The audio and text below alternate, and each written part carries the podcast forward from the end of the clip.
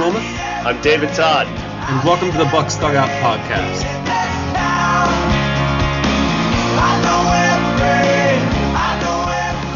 Welcome to the Bucs Dugout Podcast. I'm Charlie Wilmoth here with David Todd, and last night we had our first major Pirates trade of the season. They sent Robbie Grossman, Colton Cain, and Rudy Owens to the Astros in exchange for left-handed starting pitcher Wandy Rodriguez and some salary relief from him. So we're going to spend most of the podcast today talking about that deal. David, what are your what are your initial impressions? Charlie, huge enthusiasm, man. It's uh, it's a beautiful day in Pittsburgh today. The Steelers report training camp. The Pirates have a 12:30 first pitch, and I'm going to the game. Couldn't be more excited. I couldn't be more excited about the deal. Here, first of all, I, I think it's important to say I don't know that a GM's objective is to go out and fleece another team. You want, I think you want people around baseball to say this is a good deal for both teams, and I think that's the case here. I really do think this is a good deal for both teams. If you look at the Astros, they have traded in the last couple days uh, or the last week or two Carlos Lee. They traded Brett Myers to the White Sox. They traded a package of Brandon uh, Lyon, David Carpenter, and uh, Jay Happ to Jay Happ to the uh, Blue Jays, and now they had one guy left, and the one guy left was Wandy Rodriguez, and you knew he was going to go. And Luhnow, the, the new GM, has come in there, and he does the deal now. And I think Jed Lowrie is the highest paid guy in their payroll at a million and a half. So the key here is they could absorb kind of as you called it salary relief, so they could pay a fair amount of this salary. So then Neal Huntington's looking at the deal. He gets a guy who is going to slot in this year more importantly, really, and this is more important, next year and 2014 now, because when the trade happened, the player option for Rodriguez went from being a team option to a player option, and he's not going to turn down a $13 million option in 2014. I can't imagine. Uh, or if he does, it means he pitched absolutely the, the best baseball in the history of the world in 2013, which would obviously benefit the Pirates.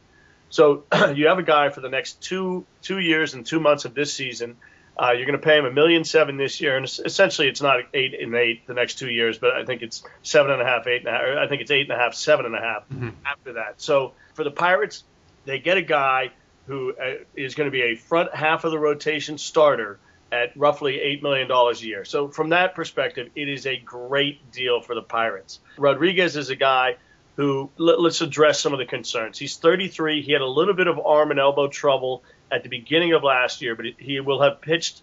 Uh, I think after he makes uh, a couple more starts, he'll hit 190 innings for four or five years in a row. He's a durable guy in the sense like Paul Maholm's a durable guy. He'll go out there and and give you the innings every year. He throws uh, around uh, 89, 90 miles an hour with his fastball. He's a curveball. And there's some speculation. Jay Jaffe wrote a good article uh, that I posted on the blog, the most recent entry that I did, that talks about how Wandy's K rate is down a little bit, but with the uh, pitching, with the arm injuries, maybe he had changed his approach a little bit this year. The velocity's not down. He's got a lower strikeout rate, but he also has a lower walk rate and a higher ground ball rate. I think his ground ball rate's up 10 to 15 percent. And Neal Huntington last night in his post game interview on television noted that. He, you know, he, he commented on all these things. The Pirates are certainly aware of what they have in Rodriguez. He's going to slot in beautifully uh, next year at the front of the rotation between James McDonald and AJ Burnett would be my guess, with just Jeff Karstens being the fourth starter, and then of course, you know, maybe later in the year, Gerrit Cole's your fifth starter. So, uh, Charlie, I'll let you expound on it, and we'll continue with the, this whole theme. But for me, I think it's a really good deal for the Pirates. He's not too expensive. Again, Bob Nutting has shown the willingness to spend money. It's only a million seven this year, but uh, good stuff. In terms of the prospects given up, I agree with the write up that you had. Owens is going to be a back end guy. I wish him success. I'm not, you know, I, am not a guy who says I hope Rudy Owens doesn't do well for for the Astros. Go go do well and go do it in the American League. Robbie Grossman, who I got to interview Friday, I think is the upside. Jay Jaffe called, excuse me, Kevin Goldstein called Colton Cain the upside guy in the deal. Uh, I would kind of disagree with that. I think Colton Cain is the wild card in the deal, and I think Robbie Grossman is the upside guy in the deal. And as we know, Keith Law is very high on Grossman. He likes him probably uh, a little bit better than Starling Marte to put it in perspective. Now he's different than the industry, but let's realize that there are people out there who think Robbie Grossman has some pretty big upside. Right. Well, let's maybe talk about a little bit more about the players uh, the Pirates gave up a little bit later, and uh, just focus a little bit on on Rodriguez for now. Regarding his approach, you know, the the difference in his strikeout rate is between this year and last. It's is worth noting, but it's not really so great at this point that I'm overly worried about it, especially since, as you noted, his velocity isn't down. Um, you know, this only happened a few hours ago. We, you know, we, we haven't had a ton of time to, to process all this, but I, I watched a little bit of him pitching this year um, last night, and I watched a little bit of him pitching last year, and it seemed to me that the difference between the two seasons is that his curve, his curveball, which is his best pitch, did not break quite as hard this year, which would probably explain both why his strikeout rate is down and why his walk rate is down as well. Because if it, it, it you know breaks a little bit less, he probably has a little bit more control over it. So you know, I, I, went to Brooks Baseball and basically confirmed that his his curveball is breaking less than it did in the past. So so I think that might be a factor. However, he's he's pretty much the same pitcher, and it's been pretty much the same level of effectiveness. I, I think that if at this point in his career, if Wandy Rodriguez is your second best starter, then your rotation is probably pretty mediocre. Uh, but if he's your third best starter, as he probably will be with the Pirates, you're probably in pretty good shape. So what the Pirates are really getting here is a very good um, mid rotation guy, a, a, weak number two starter or a good number three starter, uh, and that has a lot of value to the organization, as you pointed out, both this year going down the stretch when he'll solidify the the rotation and prevent us all from tearing our hair out over Kevin Correia, and next year and maybe we could talk a little bit more about the implications for next year because that's something we've addressed on the podcast before. Basically, we were we were looking at a very uncertain rotation picture in 2013. Yeah, I think that's right. And and you correctly pointed out that Charlie Morton's going to be an arbitration guy. He, he could be a non-tender guy for the yeah. Pirates. I think he will be probably. And and possibly come back on a minor league deal. I think that was good insight by you when you mentioned that a couple podcasts ago. Kevin Correia's gone. Whether he makes it through the end of the year it looks like you know he's been. Uh, let's be very clear about this. Correia's last last four starts have been good. Uh, uh, good, good in the sense of serviceable. Good in the sense of Kevin Correia good. So I, I, posted this article, Charlie, and you and I had a chuckle about it the other night. That he said he's you know flipped the switch and changed his approach, and now he's a strikeout pitcher. I mean, I'm paraphrasing, right? But yeah. he does 11 strikeouts in his last 11 innings, and I am really intrigued to watch him today to see if he can, you know, put up five, six, seven strikeouts on the board. I, I don't expect it, but if he does it, it certainly will be interesting. Having said that, I have no doubt that Correia is the guy who's going to move out of the rotation. So, but but in terms of next year, uh, let's assume Correia's gone, and and I don't see the Pirates trading him. But if he, if that allowed them to increase the value of some deal, I'm sure they would throw him into the deal. Uh, but he, he's a guy who now will be the guy when, when Neal Huntington and, and Clint Hurdle have been talking about spot starts when the Pirates play 20 or 21 games in a row. Correia now is that guy front and center who will who will make those one or two spot starts. Next year. So you see him remaining with the team this year, is, I, is, I guess, yeah. Do certainly for the time being, and then we're going to get to September, and there, at that point, there's no no point moving him. I mean, mm-hmm. now he, he, I don't see him. They're not going to they're not going to DFA him here, from here to the end of the to, from here to September 1st, and then there's no point in doing it. So the only way I see him leaving the team now is if it's in a transaction, and if it happens, so be it. But the Pirates don't need the salary relief. We're talking about uh, a million dollars for the rest of the year for Correia. So, uh, you know, to me, at this point now he has a little bit of value since they've talked about these spot starts. But every spot, every every start should be under the microscope, and that'll start today with the Cubs. Next year is really intriguing, and this is what gets me so excited about this, because, and boy, I just you know what gets me really excited is Neal got this deal done. If he can get a deal for a bat done, this team all of a sudden uh, looks interesting for next year as well as this year.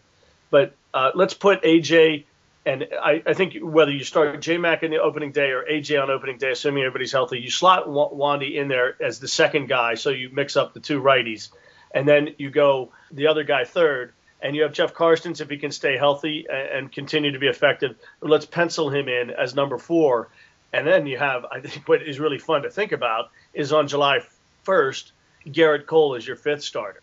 And you know that is that's great because you have guys to get you there. And whether it's they take another look at Brad Lincoln, whether it's they take a look at Chris Leroux, who's been very effective in two outings in Indianapolis, two extended outings, whether they have Justin Wilson or Jeff Locke in there. You have plenty of guys who you can look at for that fifth spot until you feel like Gerrit Cole's ready. And I have to think at this point, since Gerrit Cole's going to be in the starting rotation in 2014, there'll be, and I think the Super 2 stuff goes away, there's going to be very little harm, uh, assuming he makes the progress we expect, in getting him up at some point early next year. So that rota- rotation all of a sudden looks really good. And then you probably you control J Mac for the next year. You control Wandy. Uh, you control Cole. Car- will be arbitration guy, and, and AJ would be the only guy who's a free agent. So you can start to see your rotation, and then at that point you get to start discussing Jameson Taillon. So the Pirates pitching, uh, you know, as we look forward at the starting rotation, has taken a, a, a, a solid step forward, I think, with Field last night. Yeah, so in, in 2013, it, it basically looked like, uh, you know, before this trade, it basically looked like the Pirates were going to have to be pretty active on the free agent market this offseason in getting, you know, at least one starter. Now, what you'd expect them to do is, is to have a lot less urgency as uh, they they um, try to upgrade the rotation. I think they'll still can. I think they'll still probably try to do it in the free agent market but they don't, as you mentioned, they don't really need to. They have a lot of guys they can they can take a look at. Justin Wilson would be certainly uh, an interesting rotation candidate. Jeff Locke is maybe a little bit less inspiring of one, but if you have to put him at the back of your rotation, it's not a disaster. And then we have Cole. So they're they're in a much better place than they than they they were, you know, with with him there. And, and Charlie, we did, you know we haven't mentioned Bedard with just the assumption that he's going to be a free agent. The Pirates right. won't re-sign him, but I, you know we'll see what happens these last eight or ten starts. I guess if he pitches well, you know, would you would you offer him five million dollars to come back? I yeah, I would. I, I think that when a, a lot of what he's done in the past couple months concerns me certainly, but if he bounces back as we go down the stretch, then sure. I mean, he has a long history of being a pretty good pitcher when he's healthy. And you if know, he can give you 180 innings this year, and and he's pitches like he has the last two starts. Yeah, I mean, I think then all of a sudden you don't have any cares going in to next year. You've got a lot of depth to, from which to deal in the offseason even. Yeah, and and just having depth is no crime. I mean, we're not used to having uh, Pirates teams that actually have depth. Um, but you know, there's no there's no absolutely no problem with with having Justin Wilson uh, and Jeff Locke and Brad Lincoln all available to, to pitch in the rotation, but not actually doing so. And you know, so uh, so yeah, I would definitely consider bringing Bedard back. At this point, though, I, I I do think it's unlikely. All right, so give me your take on the on the guys the Pirates gave up. Colton Cain, uh, who cares? Basically, um, I think that you know he has an outside shot at being a fifth starter someday. So you know who cares? Rudy Owens is probably he's you know certainly going to have some sort of big league career, or almost certainly going to have some sort of big league career. And we assume we both assume here that even though the Astros, all these guys, by the way, got sent to where the, the Pirates had them the same level. Uh, Grossman, well, I, I, don't know where they are, but uh, Corpus Christi, to, Corpus Christi, and and, uh, and Cain goes to Lancaster, and, and Rudy Owens goes to Oklahoma City. But you and I both agree he's going to get some starts in September, if not sooner. Yeah, I, I, would think so on a team that's that's rebuilding like that and with with as much uh, experience in the high minors as he has. Yeah, I think they've got to do it. I mean, he's not he's not all that young anymore either. The thing is though with with Owens, yeah, he's probably going to be he's going to have a major league career, but he's going to be a, a back of the rotation guy. I think the you know if you look at Zach Duke's career, that represents a good outcome for him. At, I mean, is, is Paul Maholm his ceiling at this it, point? Yeah, I think that uh, yes. And if you look at the Astros situation, um, Kevin Creagh had a really good uh, point at, at Pirates Prospects yesterday. That if you if you look at what's going to happen with the Astros, if they play, uh, Owens is a left-handed starting pitcher who is a fly ball pitcher who's going to be moving to a stadium where the left field wall is about four feet behind him, and he's going to be um, pitching in the American League next year against good teams, I mean, really good teams like the Rangers and Angels, who have guys who can hit the ball out of the park um, without much of a problem. this is a big career. I mean, I think this trade is a big career problem for Owens. I think that he would have been uh, potentially a functional fourth or fifth starter in in Pittsburgh, but it's you know he's going to have some kind of major league career, but it's going to be really tough for him in Houston. Yeah, you know what's interesting is that Wandy had Wandy. Uh, I'll get this right sooner or later. Wandy had better numbers at home, uh, which is you know he's not a fly ball pitcher necessarily, but uh, it, yes, you're right. You're right to point all of that out, and I think the Pirates picked the right guy. Uh, I've told you oftentimes how unimpressed I was with Locke last year, but I think he has uh, a little bit more upside than Owens. But but uh, we talk about ceilings all the time. We don't talk about floors. I do think Rudy Owens is going to uh, has potentially maybe the longest career of the three guys because Wilson's a, a, bit of a wild card. He is the highest ceiling by far. Grossman, you mean? Well, no, I'm talking about the three pitchers. The oh, got it. Yeah, okay. AAA. So it, Wilson has the highest ceiling uh, by far, but Locke is probably number two there, and but Owens is probably the one with the, the highest floor. And so if if everybody was at their floor, at least Owens is going to pitch probably a couple years in the major leagues, where it's possible the other two guys don't. Right. Um, that's I, I definitely agree with that. Uh, the, the flip side of that is is that you know the ceiling there is is so low that you know if he's going to be a fourth or fifth starter you'd like to think that the Pirates can acquire those types of players on the free agent market and that they can continue to do that, that they can get their Erik Bedard's, who, who is you know really a better pitcher than Owens, you know pretty much every year on the free agent market, and that therefore they can trade you know getting somebody like Owens to pitch for the league minimum if you need a back of the rotation guy does have value, but if you can get them on the free agent market, it does allow you to to trade somebody like that. Yeah, and and in terms of Grossman uh, you know, as I said, Keith Law is kind of the outlier in the industry in terms of uh, his ceiling, but Grossman was very good in the Arizona Fall League since his suspension, since the beginning of June. He's been the guy that we saw in Bradenton last year. He's going to have a major league career. He's going to get a chance. Now, whether that ends up as a fourth outfielder, uh, a corner guy, or a center fielder uh, for a short period of time, I don't know. I, and, and that's why I think for them that he's the he's the upside guy in the deal. Uh, if you know, I think his ceiling is certainly – uh, well above Alex Presley. And whether it's uh, you know Starling Marte, as Keith Law might suggest, maybe they have similar ceilings. I don't know, but I think you know the Pirates gave something up there, and and uh, we'll see how quickly he gets up to Houston. I wouldn't think he is in the major leagues until September of next year. He'll he'll finish the year at Double A, probably start next year in Triple A, and depending on performance, could get called up sometime during the year. And as you said, Colton Cain, who cares? I, I, I say you know Colton Cain you know, flip a coin. Your guess is as good as mine, but doesn't have the overpowering velocity, doesn't have any plus pitches. You know, he's 21, so there's there's a chance, there's room for uh, maturity and growth. But you know, he, he, if he never if if he if he never makes the major leagues, that wouldn't surprise me either. Right. Yeah. I I, I mean, I'm not uh, giving up on him completely. I, I just don't think he's a player with very much value at this point. I mean, obviously Grossman's the interesting guy. He's the guy who who gives me pause. I'm a, a little bit less uh, enamored with Grossman than I think most Pirates fans are, in part because so much of his value in the minor leagues uh, has been based around his strike zone approach. You know, basically working a lot of deep counts, um, striking out a fair amount, but also walking a ton.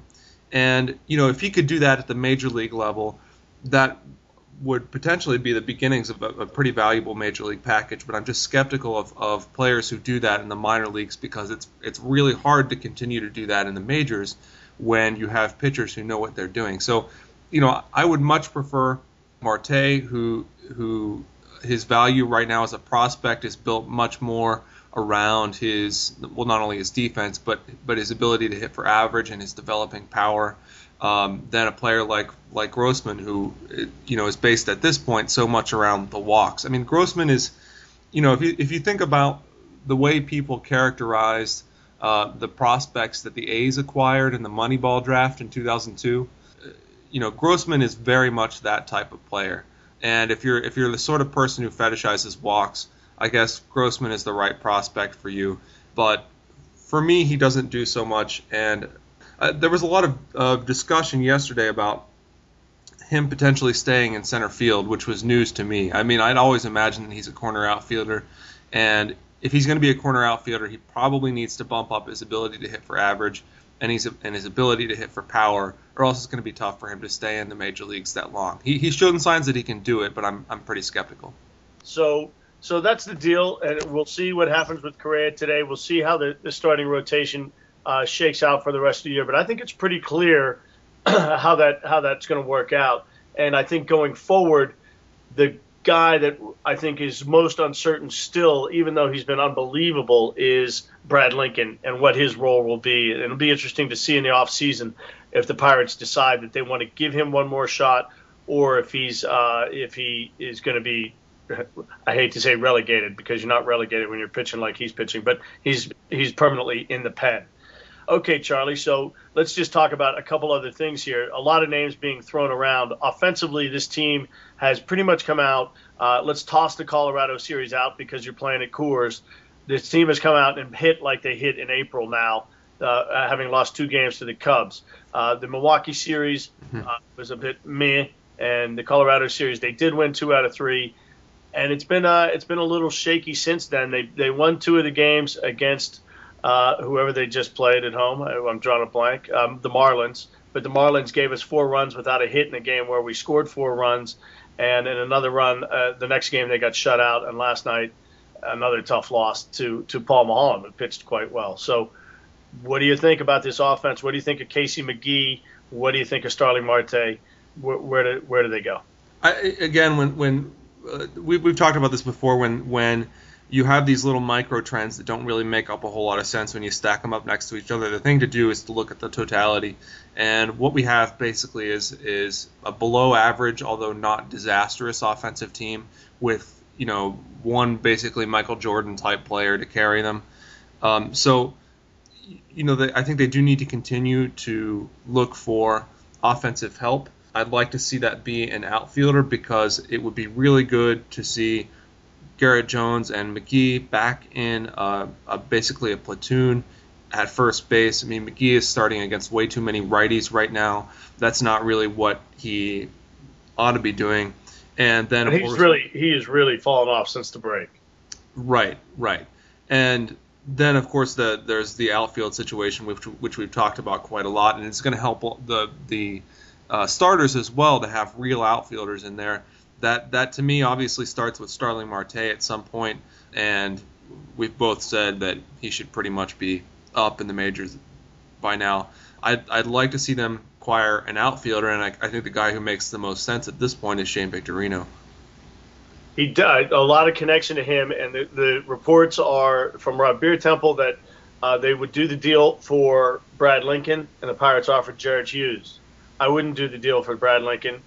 I, you know, I don't know that I love the deal for Hughes, but I think I'd pull the trigger. The question is, would you include somebody like Curry or somebody like that uh, in order to get it done? What are your thoughts?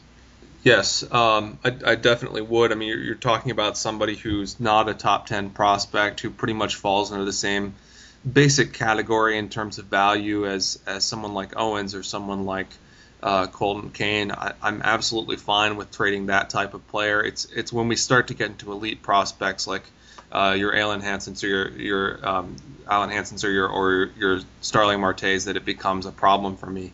So yeah, I, I, I would definitely toss in a, a, sort of decent to fringy prospect in order to make that deal happen. Um, I, I I'm not sure what the Phillies prospects for trading uh, Victorino at this point are, but I have to think they're pretty good. So Remind yeah, me, he's a free agent at the end of the year. Yeah, and he's making, uh, I believe it's nine nine point five million this year. So probably enough that the salary at this point is pretty annoying to the Phillies, especially since he hasn't hit like he has in the past. But the good thing about him is that he's he's a real outfielder, a real defensive outfielder. So, you know, even if his offense remains at his depressed 2012 levels, he plays defense well well enough that he's he's still going to be an asset, especially when compared to the Drew Suttons of the world. Yeah, so this will be the interesting thing now that the Pirates have really added some salary for next year because we can look at AJ and and uh, Wandy making each making roughly eight million. Uh, you've got other guys getting raises. Joel Hanrahan's going to be an interesting issue. We've got some real salary things. The Pirates could be looking at a seventy million dollar payroll next year.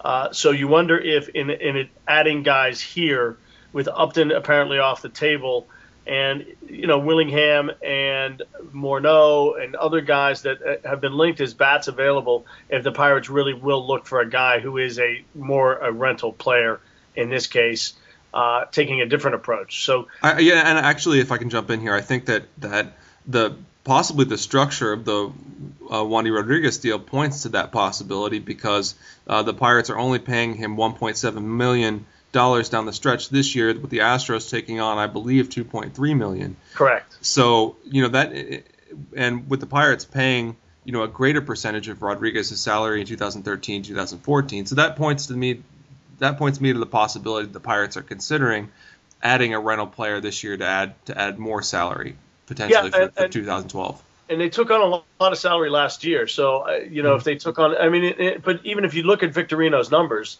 uh, we're going to be two, you know, roughly, two, you know, I can't, I'll use two thirds just to make it easy. So we're still only, t- I mean, I don't want to say only, it's not my money, but it's three million dollars, so it's not all that significant. Whereas if you were to get a, a it would be slightly more for some other guys. But I don't think any rental player would be too expensive. Let me throw a ridiculous one at you, Charlie.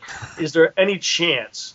With 18 million left for the next two years, that the Pirates would consider taking Alfonso Soriano. Uh, yeah, I, I, think there's probably a chance. I haven't followed how he's done recently, but I, I think that so many fans have been dismissive of the possibility that I'm. Uh, I've kind of dismissed it myself, but I'm not sure there's a good reason for that. What do you, What do you think? Well, I, you know, I again, here's the thing: the Cubs will eat all the salary. They'll eat, eat so much in the next two years. I mean, I could see them saying, "We'll pay you." Uh, let's let's discount this year's salary, and I shouldn't. It's six million dollars, but let's discount it. Well, let's say the Cubs pay two of this year. Uh, if they paid uh, twelve of the next two years, so the Pirates are paying six a year for the next two years. Is that something you'd consider now? If they're gonna if they're gonna eat that much, they're gonna want something back. Uh, and you know, if let's say we take the top five guys off the table, but are you would you pretty much uh, give a package of anybody else who's left? That's a that's a tough one. I, I mean, uh, my preference, and it's probably a France preference more than anything else, is for the Pirates to, to take on salary rather than to to give up prospects. Right. Um, and you know, the, the chance for them to to you know give up a prospect and then have Soriano totally fall apart on them for the next two years uh, would be pretty pretty scary. I think. At the same time um, looking at his stats now, I mean, he's been three wins above replacement this year, and you he's know, been great. His defense has been, you know, look, a small sample size, but his UZR, UZR numbers are good. Uh, of course, he's not a good defensive outfielder, but yeah, he's been good this year. Yeah, so you know, yeah, I do, I do think you'd have to consider giving up a prospect or two as long as it wasn't one of the top guys. I'll tell you at the end of the day, the reason the deal doesn't get done is because he has two years left and not one. I think the Pirates would take the flyer on one year. I just feel like uh, two years of having him around is is a lot riskier. I, I, you know, his power is enticing. Uh, you know, he can just hit it out. You know, he hit two doubles the other day. Mm-hmm. Uh, he, I think he hit one out last night. I don't even remember, but uh, his, you know, his power stroke is enticing when he's on. That's a bat in the middle of the lineup, and then all of a sudden you start thinking about what you're going to have. If you didn't have to give up Marte, your outfield is Soriano, McCutchen, and Marte. Uh, and that's basically that becomes your two, three, and four hitters, and you put Al- Alvarez behind that at five, and you know things can, you know, Walker hitting six, and all, all of a sudden you're like, that's a real lineup. I mean, you know, you got to find a leadoff hitter, but uh, it's interesting. It's interesting. So he's so he signed through 2014, is that right? Yeah. 18 a year. Right. I, I mean, I I do think that there's some. I think you're right to point out that that the fact that he's under contract for two more years could be a problem. In that, you know, Rodriguez is also under contract essentially through 2014. I, I think there's a, a, a danger here of, of potentially going overboard with financial commitments into the future, and you know, forgetting about the lessons of the 2003 Royals that you don't want to go too crazy pursuing these types of players, these types of, of older players when you're you're looking at your first 500 season in a while because it it might not be that way next year. And the last thing I want to watch is a 2014 Pirates team with you know Wandy Rodriguez and Alfonso Soriano being uh, aging and and overpaid center, while the team is bad. Center, you know, centerpieces of the team. Yeah, no right. Question, no question. And I, at the end of the day, I think that's why it doesn't get done.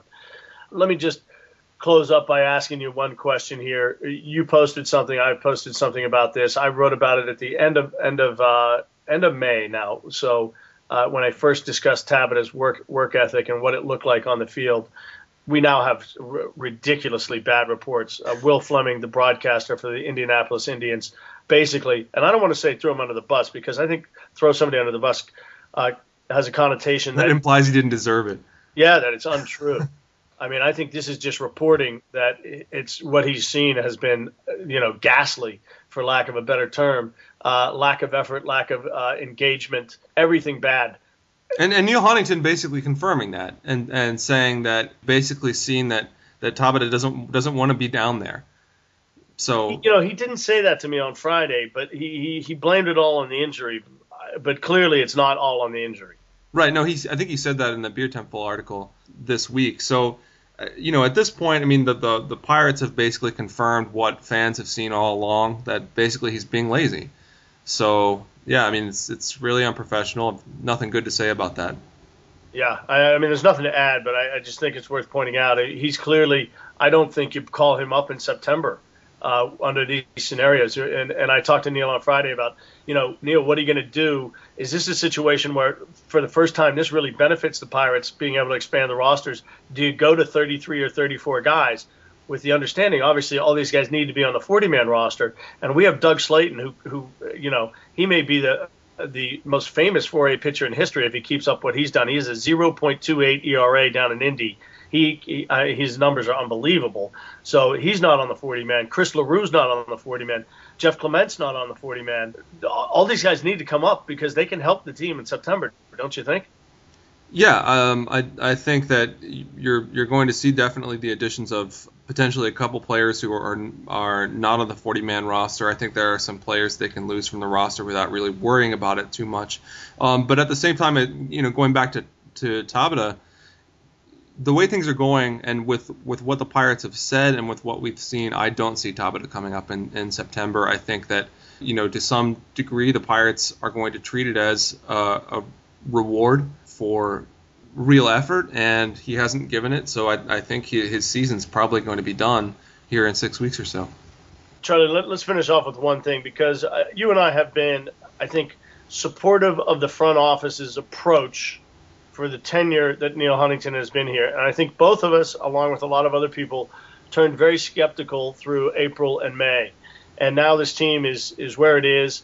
Uh, I still will tell you right now today, I don't think they're a playoff game. Uh, Wandy Rodriguez may add a, a, a you know a, a, marginal win versus what the Pirates were going to have, but when you only get nine or so, ten starts, it's hard to have that much of an impact. If they add a bat, I may change my tune and say that they, they can be a playoff team. I mean, I think if they added Hunter Pence, or even Victorino, maybe they become co-favorites with the Reds. I, I, don't I don't see them surpassing the Reds with what they can add. What's your thoughts on Neal Huntington right at this point in time? Wow, it's it's complicated. I think that you know, as we've we've mentioned, his approach is basically right, and as if the Pirates are going to be um, a competitive team, the importance of approach is actually more important than than it is when they're not a competitive team and they have to depend heavily on scouting of, of players in the minors. I'm still still very skeptical of the Pirates' general approach in the draft. I don't know if they've spent all that money wisely, but the the amount of talent they seem to have added through Latin America is at this point partially making up for that. So and it's been really good. Well, it seems like they are really developed. They've developed some real talent out of Latin America.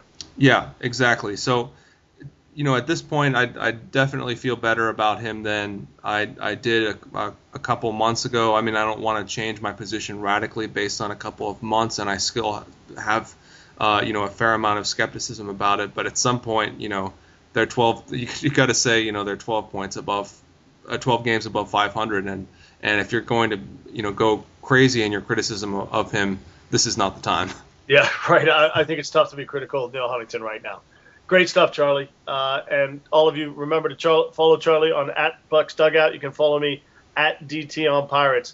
And we'll be back to you probably at the end of the week, if not sooner, if there's more breaking news. Thanks for listening.